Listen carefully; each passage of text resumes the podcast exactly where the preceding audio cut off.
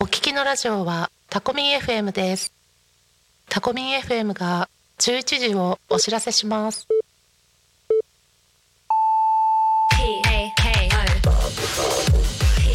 K O Talk Me FM.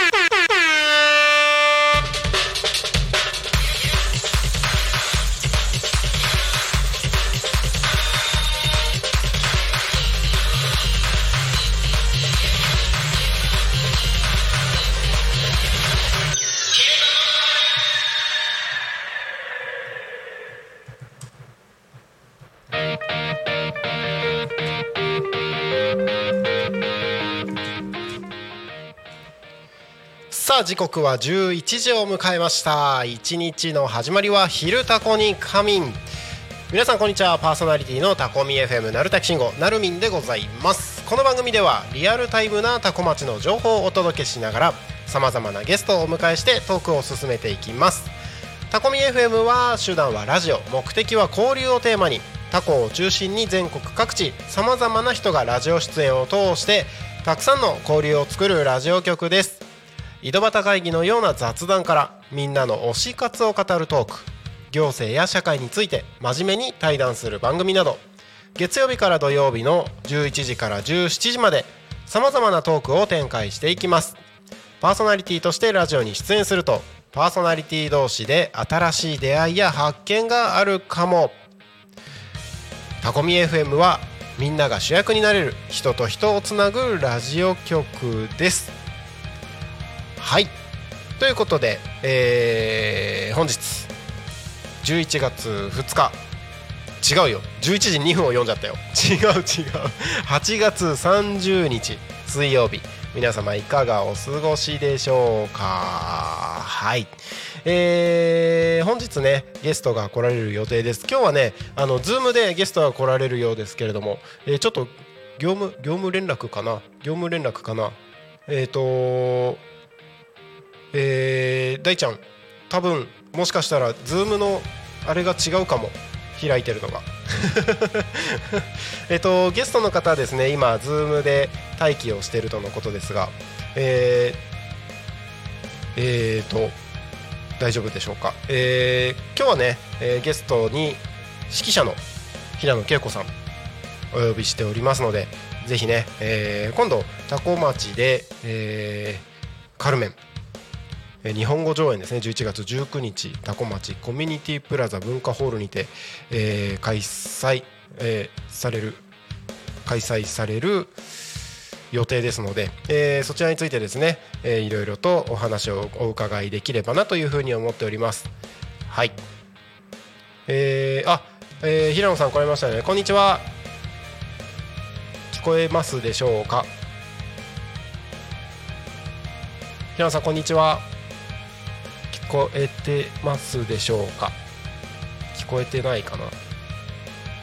聞こえた？聞こえた？こんにちは。ああーこんにちは。聞こえました。ちょっとマイクが遠いかも。ちょっと聞こえづらいかもしれないです。あ、ちょっと待ってくださいね。はい。これだとどうでしょう？ああバッチリです。ありがとうございます。はい。はいありがとうございます。今日はよろしくお願いします。よろしくお願いしはいます。ちょっとあのズームの接続でバタバタしてましてお待たせしましたいえとんでもないはいです。、えっ、とちょうどですね今番組が始まったところで僕がオープニングトークを進めているところでしたので、えーちょっとオープニングトークちょこっと進めさせていただきながらですねまた改めてあのしっかりと平野さんのご紹介をさせていただければと思いますのでよろしくおはい、願いします。わかります。はいあ、はい。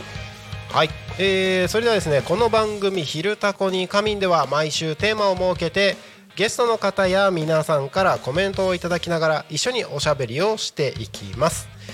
はい。えー、いきましょう。それでは今週のテーマは思い出のあの曲。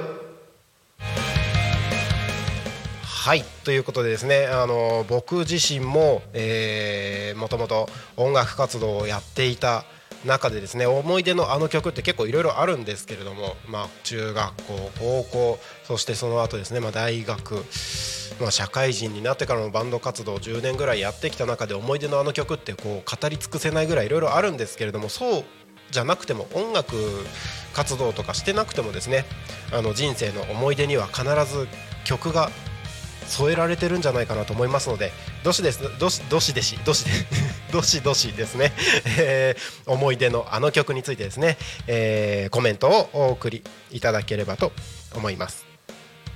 はい。OK です。はい。えー、と番組へのコメントや応援メッセージは LINE 公式アカウント Twitter 改め X メールファックス YouTube のコメントなどでお待ちしております。Twitter 改め X では「ハッシュタグタコミン」シャープひらがなでタコミンでつぶやいてください。メールでメッセージいただく場合はメールアドレス fm.tacomin.com fm アットマークタコミン .com タコミンの子は C です。ファックスのメッセージはファックス番号0479747573 0479747573そして LINE 公式アカウントは LINE でタコミ FM を検索して友達登録をお願いします、えー LINE のメッセージにてコメントをお送りいただければと思いますのでどしどしお待ちしております。はいということで、えーこの番組はですねさまざまなゲストをお迎えしてトークを進めていく雑談系生放送番組です。今日はですね、えー、Zoom で、えーゲストに来ていただいてますので声だけの、えー出演となりますけれども本日はゲストに指揮者の平野恵子さんお越しいただいております、改めましてよろしくお願いします。よろしくお願いします。えーいろいろとあそうだ。先にあの自己紹介をできればお願いいたしますえー、指揮者の平野恵子です。えー主にオペラの指揮者をとして、えー、と活動中です。で、えークラシックもやりますけれども、えー、といろんなあの音楽が大好きで、えーえーしえー職業としてはあのクラシックの指揮者として、えー活動をあの繰り広げております。よろしくお願いします。はいよろしくお願いいたします今日はですねいろいろと聞きたいことがあるんですけれどもそのはい前に今週のトークテーマというものがありましてええ。はいいろいろありそうな気はしますけれども思い出ですね。はい思い出のあの曲ということで何かありますか？えーっとですね、音楽をやるきっかけをのなんか思い出の曲をちょっと紹介しようと思うんですけれどもあ、りがとうございます。あのー今クラシックで活動してますけれども、うん。あの最初に音楽をちゃんとやってみたいって思ったのがあの実はフュージョンでして、お？あのフフュージョンやあの好きになってたことがありまして、んですね。はい。ええあの初めて買った CD が、あのジャパニーズフュージョンなんですね。それでそれあの自分のお小遣いで貯めてあの小学6年生の時にはい。近くの CD 屋さんに行って買ったのがあるんですけれど、はいはいはい。あの今では、まあ、メンバーは変わってしまったんですけれども、うん。T スクエアっていう、うんうんうん。昔のザ・スクエアですね、うんうん。が T スクエアになりたてぐらいの頃に出した CD を、えーまあ、ちょっと好きになりまして、はい。えー、と思い出の曲はですね「トゥルース」というあの Toulouse F1 で使われてたあれですね。あのあれですね。あの私たちの世代にはもうドはい。ンピシャの,、フュージョンのあのバンドなんですけれども、うんそれがうんうんあの CD を買ってまあ何何百回ね聞いたんでしょうねわからないんですけれども。それからまあ高校生まであのフュージョンのあの CD ですとかあのいろんなのを買いあさって、はあ。えーっとまあ、楽譜も買ってコピーしたりとかしてましたね。おーそうなんですね。ええ。フュージョンから入るって結構なんですかね。もうすごい浅い表現になりますけどおしゃれですね、そう。ですね。なんでしょうね。なんかまあかっこよかったんでしょうね、その時は。やっぱりこうスピード感があって、うんうんうん。で電子楽器があってうんうんうん。新しい楽器、あの時はイーウイですね。確かに。イーウイのあの楽器にうんうんちょっとこうなんか驚愕して、うんうんうん。なんじゃこりゃとうんうんうん。いうような、あの気持ちで、うん。そうなんかあのニュースとかでねよく流れてたので、はい。まあそのバンドをやっぱり知りたいと思って CD、うんうんうんね、3000円ぐらいしましたけど、はい。小学校の、ね、3000円って結構大きいので。大、きいですよねね、一人で CD 屋さんに行って買いに行くのって結構ドキドキドキドキしますよねしましたね。本屋さんで買うっていうよりもね、3000あ円の全然ねあのムのわけが違いましたからあの時はうんうんうんうんそうでしたね。そうですよねはい。それが第第一つ目ですね。なるほどなるほど思い出の。あそうなんですね、あのディスコアのあのトゥルースは、ええ。まあ多分皆さん聞けばわかると思うんですけどあの F1 の F1 で聴く曲といえばこれっていうあの曲ですよね。そうですね。はい。ねあの僕このタコミ FM 以外のもう一個の動画制作の仕事の方であの、ええ。ピアノ教室のあの発表会の撮影に行くことが年に何回かあるんですけどはい。発表会の中でもあのエレクトーンの演奏とかであの課題曲としてあのええ演奏してる子がいたりするんですよ。ええええでなんか他他の発表会で使われる楽曲が割とこうまったりした曲だったりとかクラシックの曲の中でいきなりこうあれが流れると急になんかテンションが上がってくる感じがして なんか撮影もなんかかっこよく撮んなきゃみたいな感じに。そういきなりね なんかサウンドも違いますし、そうなんですよね。新しいまあフュージョンというと新しい音色を目指してね、うん。うんあの新しい音楽の形態をこう探りながらうんうんうん。ね作っていくようなものなので、まあそれに憧れてたんでしょうね。なんかこう新しい世界に踏み出していく感じというか、ええ。ああいいですね。まわかあいいですよね。いいですよね。とかね。いやー今はねあのクラシックで、アカデミックな、はいね曲を取り入れてやってますけれど、やっぱりね今生きてるっていうか生活してる中で新しいものうんうん。好きなので、うんうん。どうしても、うん。そういうところに目がいっちゃいますね。なるほど。いやなんかやっぱクラシックのイイメージがあったので今日初めてお会いしてお会い初めてお話しさせていただくのであれなんですけどえ あのクラシックのイメージがあったからフュージョンの話が来るとは思わず結構あのえ意外でした。びっくりしました。いやありがとうございます。はい。はい、えーぜひですねあのコメントでも思い出のあの曲についてどしどし皆さんからも、えーメッセージいただければと思います。今日のゲストの平野さんに対する応援メッセージなどもお待ちしておりますのでよろしくお願いします。はいよろしくお願いします。もう一度改めて念のためご案内をさせていただきます。番組へのコメントやゲストへの応援メッセージは LINE 公式アカウント Twitter 改め X メールファックス YouTube のコメントなどでお待ちしております。ツイッター改め X では「ハッシュタグタコミン」シャープひらがなでタコミンでつぶやいてください。メールでメッセージいただく場合はメールアドレス fm アットマーク tacomin.com fm アットマークタコミン .com タコミンの子は C です。ファックスのメッセージはファックス番号0479747573 0479747573そして LINE 公式アカウントは LINE でタコミン FM を検索して友達登録していただいて LINE のメッセージにてお送りいただければと思います。たくさんのメッセージをお待ちしております。はい。ということで、えーただいま時刻は11時14分になろうとしているところでございます。本日はゲストに指揮者の平野恵子さんにお越しいただいております。改めましてよろしくお願いします。よろしくお願いします。えーこの辺りからですね少しずつ、えー平野さんについていろいろとお伺いできればなと思うんですけれども。はい。えっ、とまあ一番あの取っかかりとして話しやすいタコに関連があるところで言うとあの、ええ。今度あれですよね11月の19日。はい。はい。あのーコミュニティプラザでカルメンのえ日本語上演があるということで、そうなんです。あのーで本当はフランス語での上演なんですけれども、はいはい、はい、あの字幕を見ながらってなるとどうしてもうんうん。あの演技があの見るのがおろそかになったりとかしますので、うんうん。ダイレクトに皆さんにお伝えしたいということで日本語上演として皆さんにお届けしようと思っております。なるほどなるほどあのー僕まだタコに引っ越してきてちょうど1年ぐらいなんですけどえなんかタコの人たちでもあの知ってる人は知ってるけど意外とまだ知らない人もみたいな噂を聞いたりしていたのでなんかぜひそうかもしれなね。はい、これこれを機会によりたくさんの人たちに知っていただければななんて。ただって個人的にはなタコでオペラみたいな感じなんですよ。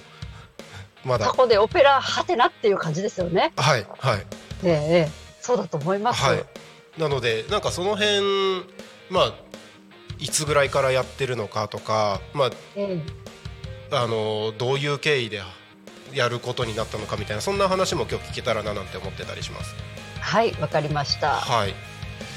で、えーとまあ、今回11月19日ってことですけど、はい。えっと、これはなんかどうどういう流れでもう今回何回目なんですか？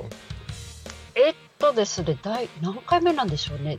詳しくはあのはい、10月にあの、同じ団体でやってらっしゃるうん。ワイズカンパニーの主催の方の方がご存知かと思うんですが、はい。あのきっかけとしてはですね、あの一般の合唱の歌がお好きな方うんが、プロのオペラ歌手と一緒に、あのオペラの世界観を楽しみませんかっていうことをあのきっかけに始めたものなんですね。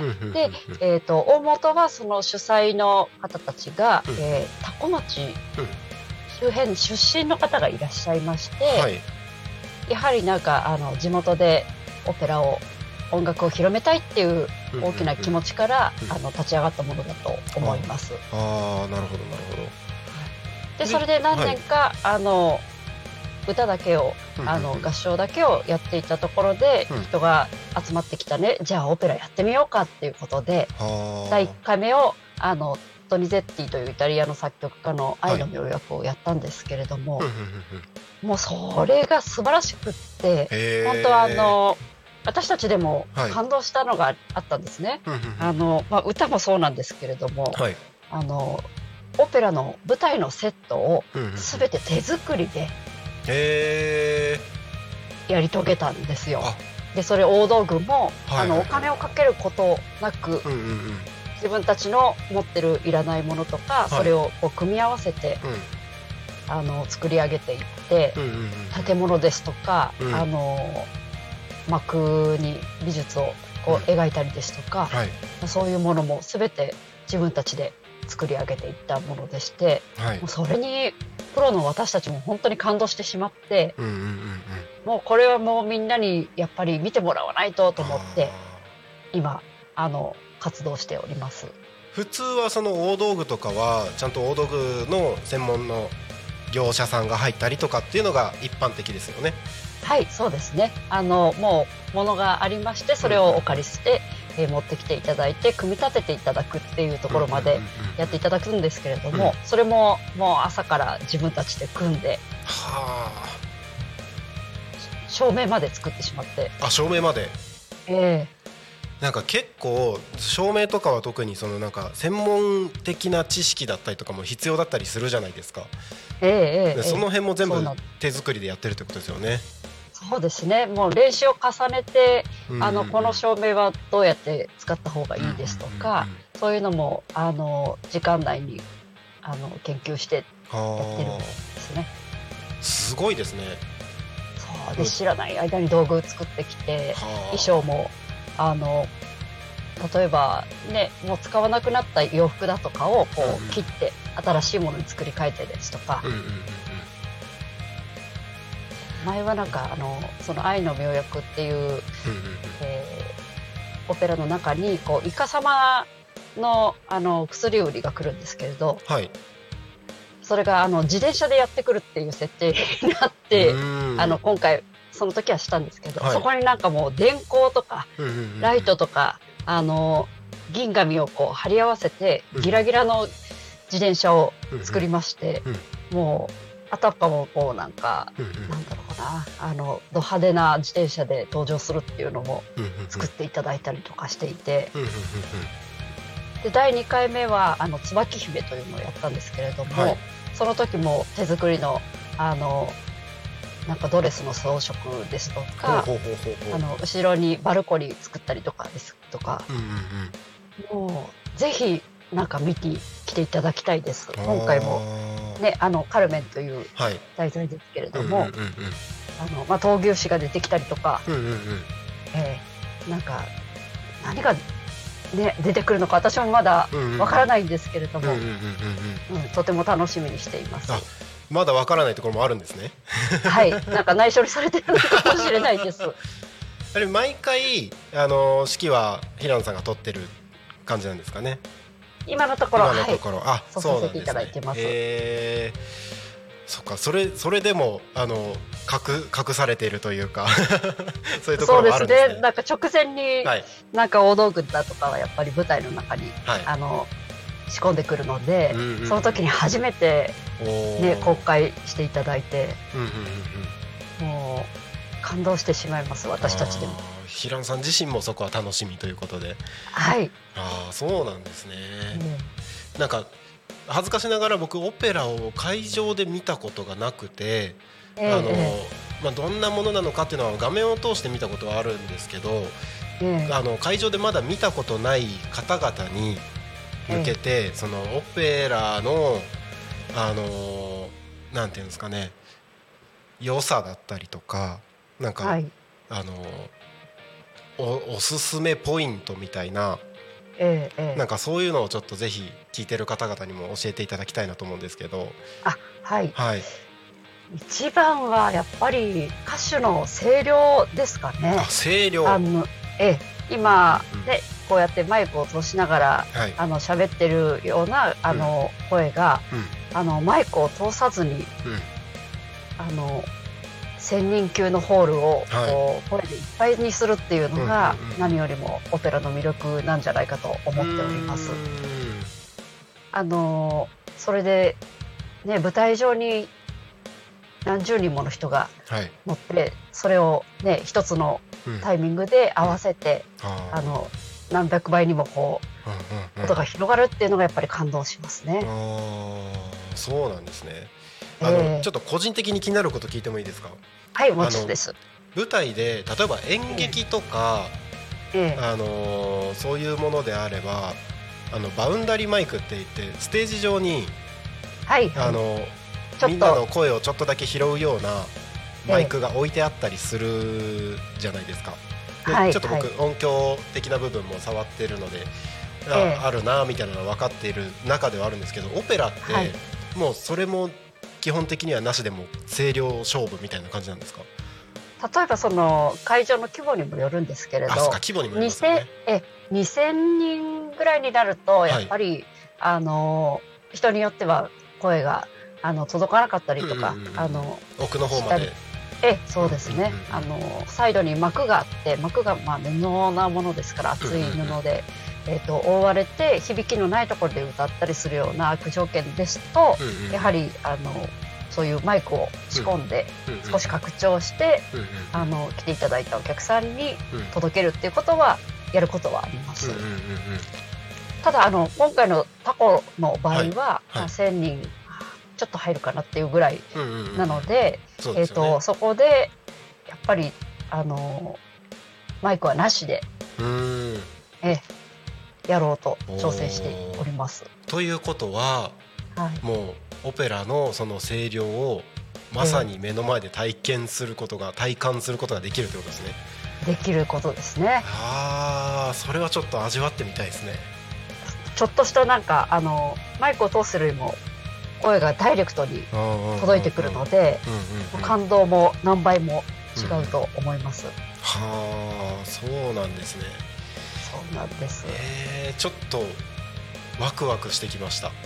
あ、そうですか。ワクワクしてきました。いやそのまず手作りだっていうところにびっくりしましたしその、えオペラをその会場で楽しむその醍醐味みたいなところを知れたのでえちょっとあのあれですねもう僕はもう11月19日は予定はもう絶対開けとこうかなとあ、ありがとうございます。思います。ちょちょうどあのはい2日前にも、あのオペラのトスカというものをあの上演したんですね。それはああの300人規模のはい。あの会場だったんですけれどもうんうんうんうん、もう体の大きい人たちをあのまあ揃えてしまったのではいもうものすごい声量で。あのー久しぶりになんか聞いたことのないはいブラボの量、へーブラボってあの感動した時にイタリア語で素晴らしいって言うんですけれども、それをの数をこう浴びてあの終演してお客さんも出演者もものすごく感動して帰ったですね、つい最近のことですね。あそうなんですね。えもうなんか今聞いてるだけでなんか鳥肌立ちますねえ、私もね振りながら鳥肌立ちました。あーちょっと会場で味わいたいなそれあもうぜひぜひ今 あのお聞きになってる皆さんもはい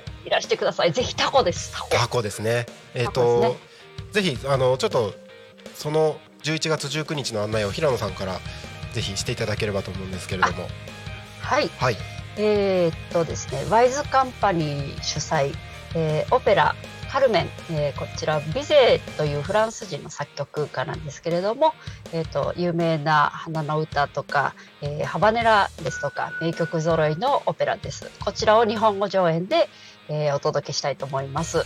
えー11月19日日曜日13時半13時30分開演です。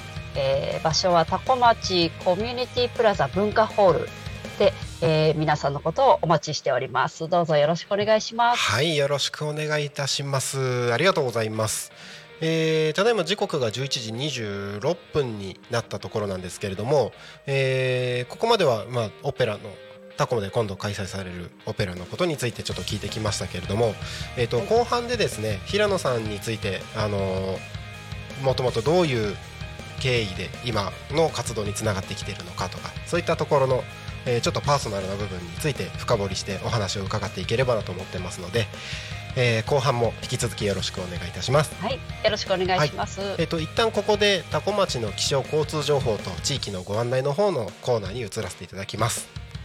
はい、えーそれでは多古町の気象情報からいきましょう。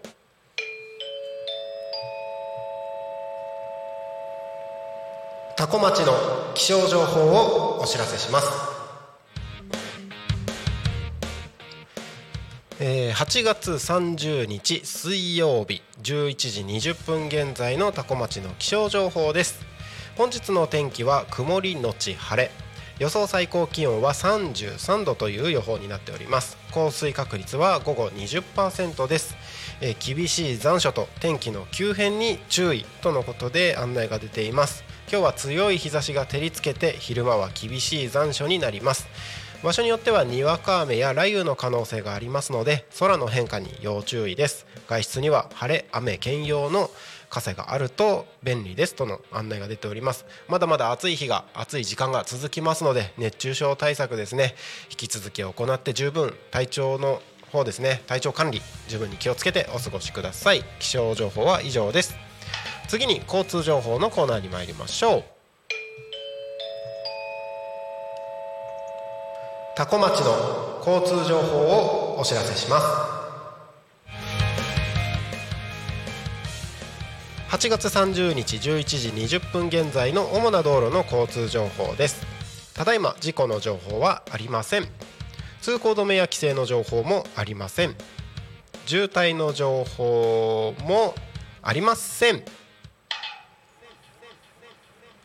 今日も今日も今日もタコ町は平和です平和です。平和です。平和です。平和です。平和です。平和です。えータコミンスタジオから見る外の景色はなんか不思議だな。えーと八日市場方面は青空が広がってますが、えー大栄方面成田方面は雨が今にも降りそうな厚い雲が広がってます、えー場所によってはもう雨が降っていそうな雰囲気もありますのでいつ雨が降ってもいいような心構えをしておくといいでしょう、えーそして目の前の国道296号は順調に流れております。ドライバーの方は安全運転でお願いいたします。はい、えー時刻はただいま11時29分を迎えたところでございます。ここで地域の情報のコーナーに行きます。はい、えー地域の情報ですね。えー沖縄フェスですね、えーこちらが9月の18日月曜日祝日ですね、えー、青メンソーレ沖縄フェス青空フードコート in タコラボということで11時から16時9月18日月曜日祝日11時から16時でですね、えー、メンソーレ沖縄フェスえー、タコミンスタジオからすぐ近くのタコラボにて開催される予定になっております。タコ町が1日沖縄色に大人から子供まで楽しめるタコラボイベントになっております。ということでぜひこちらご都合よろしい方参加してみてください。もう一つですね、えー、第12回タコマイグランプリ千葉県誕生150周年記念第12回タコマイグランプリ10月8日10月8日日曜日の10時から15時。会場は道の駅タコあじさい館のレインアジサイ公園レインボーステージにて開催される予定になっております。こちらもぜひ、えー、ふるってご参加の方お願いいたします。えー、タコ町ですね。これから秋にかけてイベントが目白押しですので皆さんタコにぜひ遊びに来てください。地域の情報は以上です。ただいま時刻は11時30分になったところでございます。本日はゲストに指揮者の平野恵子さんお越しいただいております。改めてよろしくお願いします。よろしくお願いします。あのこの気象交通情報ラジオっぽいっていうだけでやってるんですけどあの いつの間にかタコ町は今日も平和ですっていうワードがあの定番になっていて。えー、今あの、はい、ちょっとリバーブがかかっていて、はい、あいいな いいなと思いながら聞いてました。そうなんかどんどんそこもあの結構音響的なところもだんだん手が込んでくる演出になってきまして、えー、拡大していくんですね あ平野さんも言ってみますか？あいいですか？あもちろんでございますじゃ今日も平和ですね。えっ、ー、と、はい、たタコ町は今日も平和ですですね。平和です。はい。では行きましょう。それでは平野さんのタコ町は今日も平和です。お願いいたします。タコ町は今日も平和です。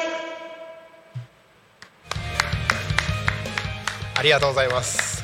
ありがとうございます。言わせていただいて。いやもう最近ゲストの方にこれを言わせて遊ぶっていう 遊びがタコミンでは流行りつつあります。またあの別の時にも他の方の聞いてみたいと思います。ぜひぜひ。あのちなみにこれあの必ず毎日言ってるわけじゃなくて、あの、ええ、交通情報であの渋滞情報とかが稀に出てきたりするんですけどそういうのがあると言えないんですよ、じゃあ何かクリアしてないといけないということですね？そうなんですそうなんです。で大体いつも渋滞情報で引っかかるんですけどここ3日間ぐらい渋滞情報出てたので今日は久しぶりの、えー、じゃあ久しぶりなはい。平和ですと言えたんですね、はい、そうなんです。言っていただいてありがとうございます。いやこちらこそあのラッキーなラッキーな。でした はいということで今日は、えーと、指揮者の平野恵子さんにゲストにお越しいただいております、えー、前半のところではですね、えー、今度11月19日に多古町コミュニティプラザにて開催されるカカルメンの、えー、関連するところですねオペラの情報ですね、えー、いろいろと聞いてまいりましたけれども後半のところでは、えーと、指揮者平野恵子さんについて、えー、もうちょっと詳しく聞いていこうかなというふうに思っております。よろしくお願いします。あのまあ、たまたま今週のテーマがあの、え思い出のあの曲っていうところで先ほどフュージョンの話を冒頭のところでしていただきましたけれども、えはい、えっと音楽のスタートはそのフュージョンが一番最初だったんですか？一番はどこでしょうね。それこそエレクトーンやってたんですけれどあ,、はい、あの実は左利きででして。そうなんですね。え今は指揮を持つのは右手なんですが、はいはい、あの両親が私が左利きだっていうことでエレクトーンを習わせたんですね、うん、習わせたっていうのもあれなんですけれども、両手が使えるようにという、あ右手に強制せずあの両方使えるようにっていう気持ちからあの鍵盤楽器を、あの勉強させてくださったんです。でそこそこからまあいろんな曲を知るようになって、はいはいはいそういろんな、まあ、ジャンル問わず音楽が好きなので、あのそこからスタートしましたね。へえ、うんそうで、それでまあその後は小学校に入って高学年ぐらいになるとあのクラブ活動があるんですけれども、はい、その時にあの今の今は小柄なんですけど実は。うんあのうん小学校の頃はもう大人になっていたのではい。他の子よりも身長が高いうんうんかったですね。大きかったのであの楽器をやらないかっていうスカウトされましてはよくあるじゃないですか。あの、はい。体が大きい子はチューバあありますよね。あのスカウトされたりとか、あのああいう感じでスカウトされましてトロンボーンを始めたんです。はいはいはいそれであの金管バンドをずっとうんやっておりまして、うんうんうんで、えー、と中学にそのまま入って中学ではい。吹奏楽部が、あの人数が少なかったのであの地元のジュニアオーケストラというところに入りましてでそこでクラシックを知るようになったというきっかけですね。そうなんですね。ええ。それまでははい。やっぱりどちらかというとポップス。ポップス。あそうなんですロねック、えでしたね。あのご両親がもともとなんかそういうクラシックとかっていう関係だったとかでも。あのただの会社員だったんですけれども、そうなんですね。ええ。父があのクラシックギターが大好きで、あの宮地かかおりさんでしたっけ？えっ、とクラシックギターの方のはい。曲がすごい大好きで、あのお風呂に入りながらあの CD をこうかけ流してたっていう思い出があるんですけれど、それでまあギターにも興味がありましてうん、まあ、少しは練習してみたりとか、まあ、手広くあのいろんな楽器を触ったりとかはしていました。はあそうなんですね。ええ。ーとちょっといろいろ質問聞きたいところもあるんですけどコメントがえええ。ちょこちょこ来てましたので、こちら紹介させていただきますねありがと。YouTube の方でコメントあります。えっ、と、秋元さんからですね。オペラ行きます。楽しみです。とのことです。ああ、ありがとうございます。お待ちしております。えー、となおさんからコメントいただいてます。オペラ楽しみですね。素晴らしい美声でした。とありがとうございます。ぜひぜひこれからもよろしくお願いします。はい。でもう一つですね。えっ、と LINE 公式アカウントの方でも、えーコメント来てますのでこちら紹介させていただきますはい。えー、恵子さんって来てますねえっ、とどうだったでしょう。はじめまして11月19日に開催のオペラ「カルメン」でカルメン役を歌わせていただく、えっと、ひか光村舞さんあ、三村舞あさんです、ね。三村舞さんですねはい。はい、恵子さんにはワイズカンパニーさんを通じて知り合いとてもよくしていただいております今回人生で初めてカルメンを歌わせていただくにあたり恵子さんの指揮で歌えるのがとても幸せですオペラの。指揮者でこんなに歌い手に寄り添ってくださる方はいらっしゃいませんとても気さくで可愛らしい方です体も小さくえ？大きくない小柄な女性が数十名のソリスト合唱団を引っ張ってくださるってすごくないですか？演奏中みんなが歌いながら視界の片隅に恵子さんを入れて集中してるんです。オペラの魅力たくさんタコの方にお伝えしてください。後半も楽しみに聞いております。タコ町は今日も平和なんですね。とコメントいただいております。熱いメッセージですね。熱いメッセージですね。ありがとうございます。いやー嬉しいですね頑張ります。後半戦もよろしくお願いします。はい、えー、ということでえっと引き続き僕あのいろいろと聞いていきたいなと思うんですけれども。はい。はい。あのー今まああのー今ここ今の話の中でそのクラシックの方に楽器では楽器を始めたみたいなところの話がありましたけれども。ね。指揮者としてはどういう流れでは始まったんですか？し指揮者ってなかなかこう選択肢としてはあまり出てきづらい部分のような気がしますそうですね。あの2種類いまして指揮者になるっていう方が、あの一つ一人え一パターン目は最初から指揮者を目指してる人。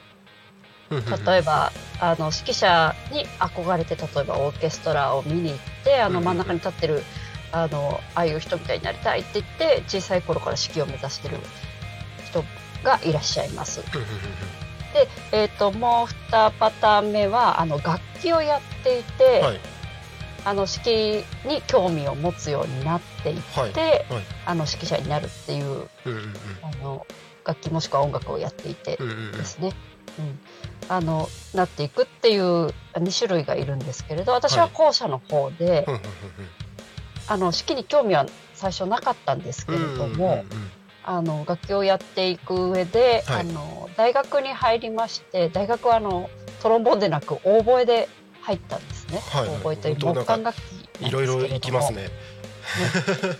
そういろいろあの手広くやってました。それであの大学に入った時にあの式の研究所があったんです。で四季の研究所、そこにあの入りたいと思ってまして、はい。でそこに入ろうとしたきっかけが、はい。あの自分のオーボエが、うん。あのうまくなるために入ったんです。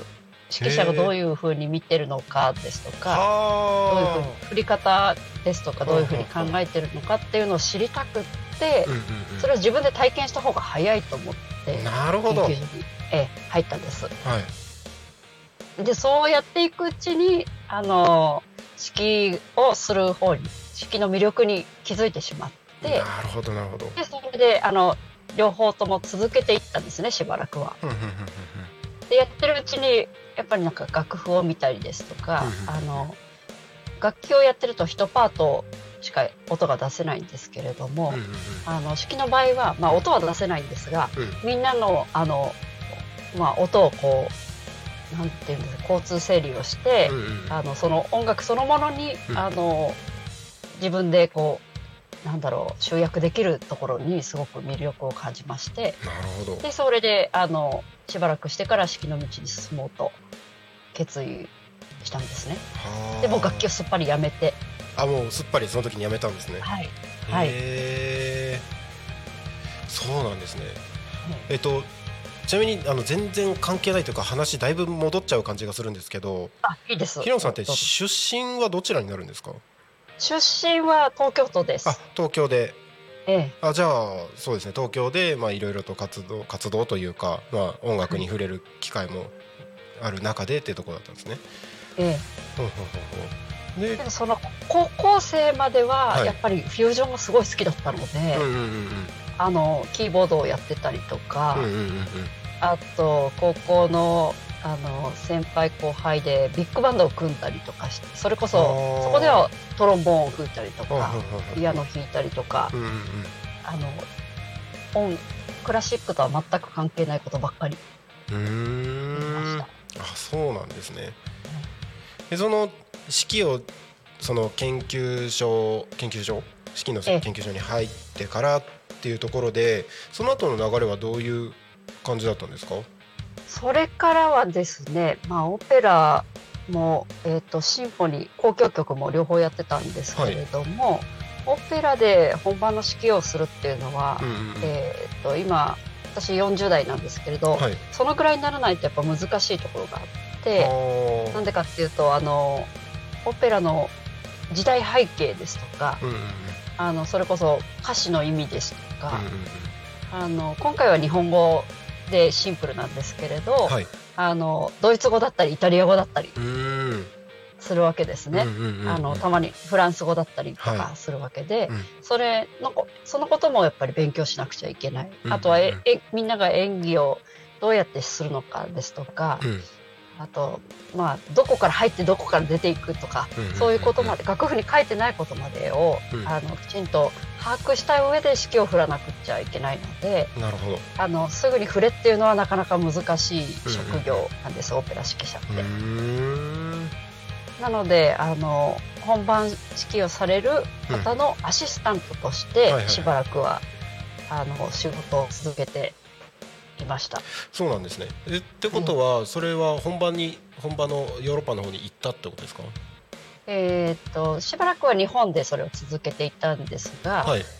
あのなんだろう限度を感じましてあ日本での仕事を全部やめあ、てやめてやめてあのヨーロッパに留学しに行。きました。ヨーロッパはいどちらに行ったんですか？えーオーストリアに行きましたあもう本場ですね。本場のオーストリアといったらあれですかね、ええ。ウィーンですかね。ウィーンですね。そうですそうです。ウあィーンに行きました。ーちょっとその時のあのーまあ生活的な部分をちょこっと聞いてみたいです。はい、あのウィーンで、まあ、もちろんウィーンはあのドイツ語での生活になるんですけれあそっかドイツ語どですね。あの、まあ、ドイツ語全く喋れなかったんですね。はいもちろんのことですが。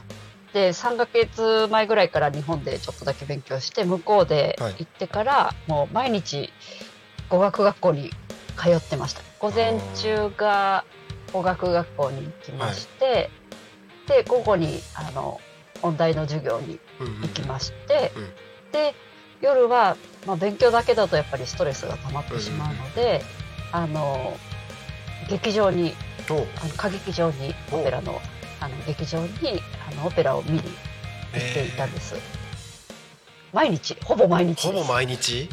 ええ。毎日本場のオペラを聞くってすごいすごいんですよ。すごいっていう 表現もあれなんですけど。えっとオペラってねあのちょっと敷居が高いと思われるうんなんかそんなイメージですよね。ねあの向こうではあの立ち見席っていうのがありまして。へえいわゆる当日券ですね。直前に並んで、えーチケットを買って入るというところがあって、えー、とその立ち見席がですなんとあの大体今でいう600円とか安っ。700円ぐらいであそんなもんで見れるんですか？見られるんです。へえただずっと立ってなきゃいけないんですけど、まあ、疲れたら座ってもいいんですけどただしあの舞台は見えないんですが、はい音楽だけ聞こえてくる、意外とじゃあそのオペラの会場に入るのってそんなにハードル高くないんですね。高くないんです。へえでそれで、まあ、学生なんかは楽譜を持って行って、はいはいはい同じようになんか毎日見に来てたりとかする子がいると、まあ喋りかけたりしてはい「どこの問題?」とか言って。うんうんうんうん。でなんか常連さんのはい。おばあちゃんとかにはい。もうあの声かけられたりとかして「あなたどこから来たの?」とかってへ「あなたにはこの音楽がわかるの?」とかって言われたりとかまあ そういう交流も含めながら立ち見席を楽しんでました。へーなんかその頃の話だけで1時間ぐらい喋りたいですねで そうですね。そうまああの並んでる時も、はいあの例えばイタリアもののはいイタリア語のオペラがある時に、はいちょうど私がドイツ語の勉強しなくちゃいけなくて、うんあのベートーベンのあのどオペラとかをこう読んでたんですね。はいで並んでる後ろの人がこう覗きに来てはい「あれ今日はドイツ語のオペラをやるんですか?」って聞かれたりとかして「いやいやこれは実はあの課題がありまして」とかいう話にしたりとか。なるほどそういうふうに楽しみながらあのや生活してましたうね。ーんそうなんですねちょっとただあの、はい。ドイツ語が全然最初はできなかったので、あのまあ一つ自分でテーマを作りまして、はい。その3ヶ月程度ははい。日本人と絶対に話さないっていうふうに決めて。ウィーンは日本人が多いですからどうしても日本人で固まってしまったりとか。多いんですね日本人。そうなんです。なんででしょうね。行きやすいんでしょうねきっと甘えちゃいそうですよね日本人としゃべしゃべると。そうなんです。あのなので喋ってる日本語を喋りに来るために上に来てるわけではないので、うんうんうんそうですよね。えなるえほど。できるだけドイツ語に触れようということで自分になんか課題を与えて、うんうんうん。そうしたらあの、まあ、夢ではい。あのうなされそうになった時にはい。あのドイツ語で夢を一回だけ見たことがあったんですね。でその時もう感激し感てね。飛び起きちゃったんですけれど、うんうんうんうん。あのなんか自分で、ね、ここまで追い詰めてよかったなって思った時がうんうんうんうんありました。はあでそこからドイツ語が楽しくなって、あ。あなるほどなるほど。えちょっとそのあたりの話あのすごく聞きたいんですけどはい、あの実はもう48分ということで。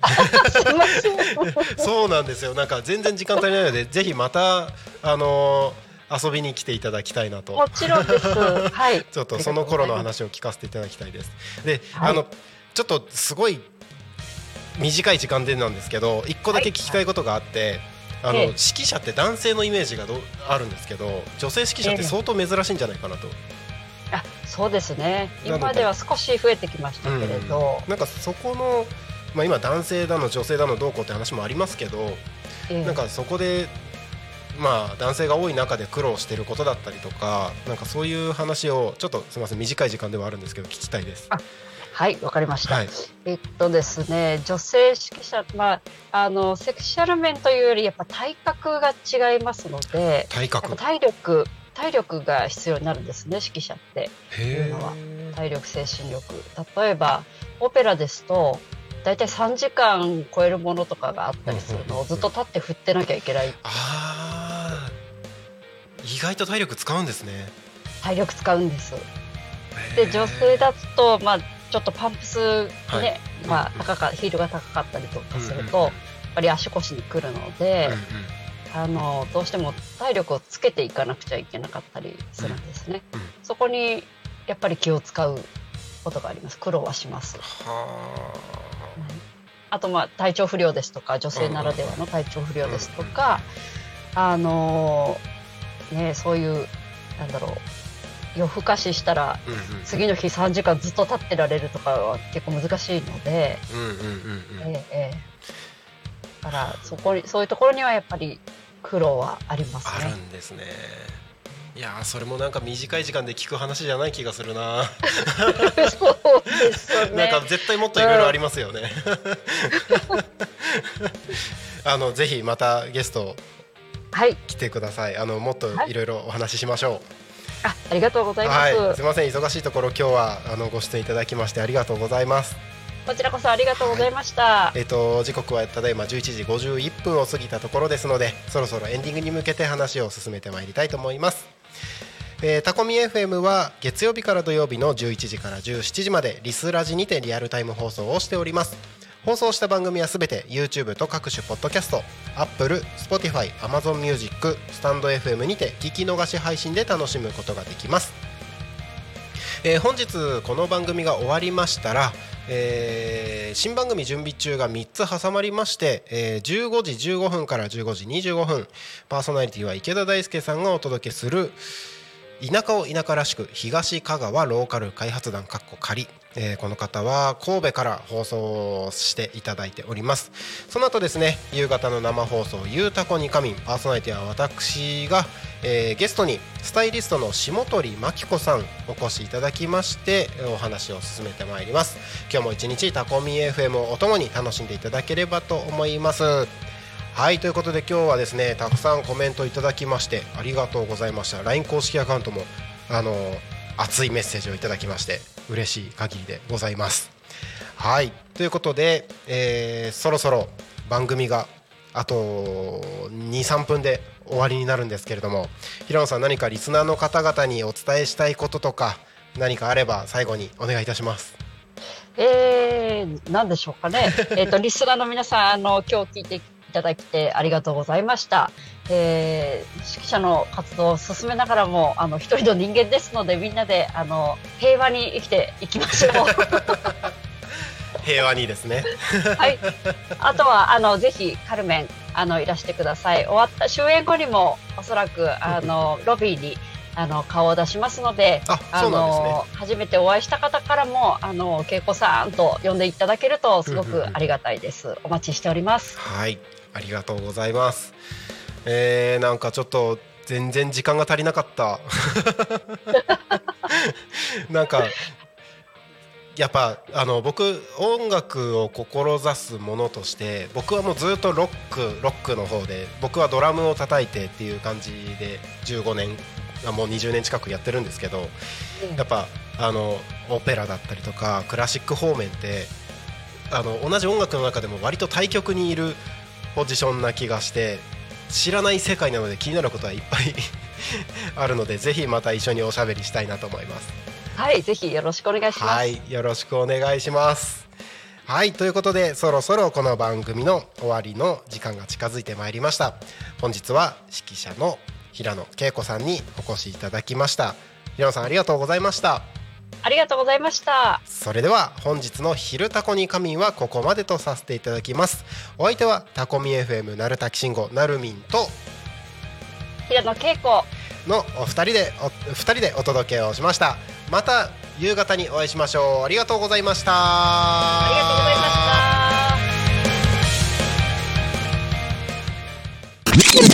Talk Me FM.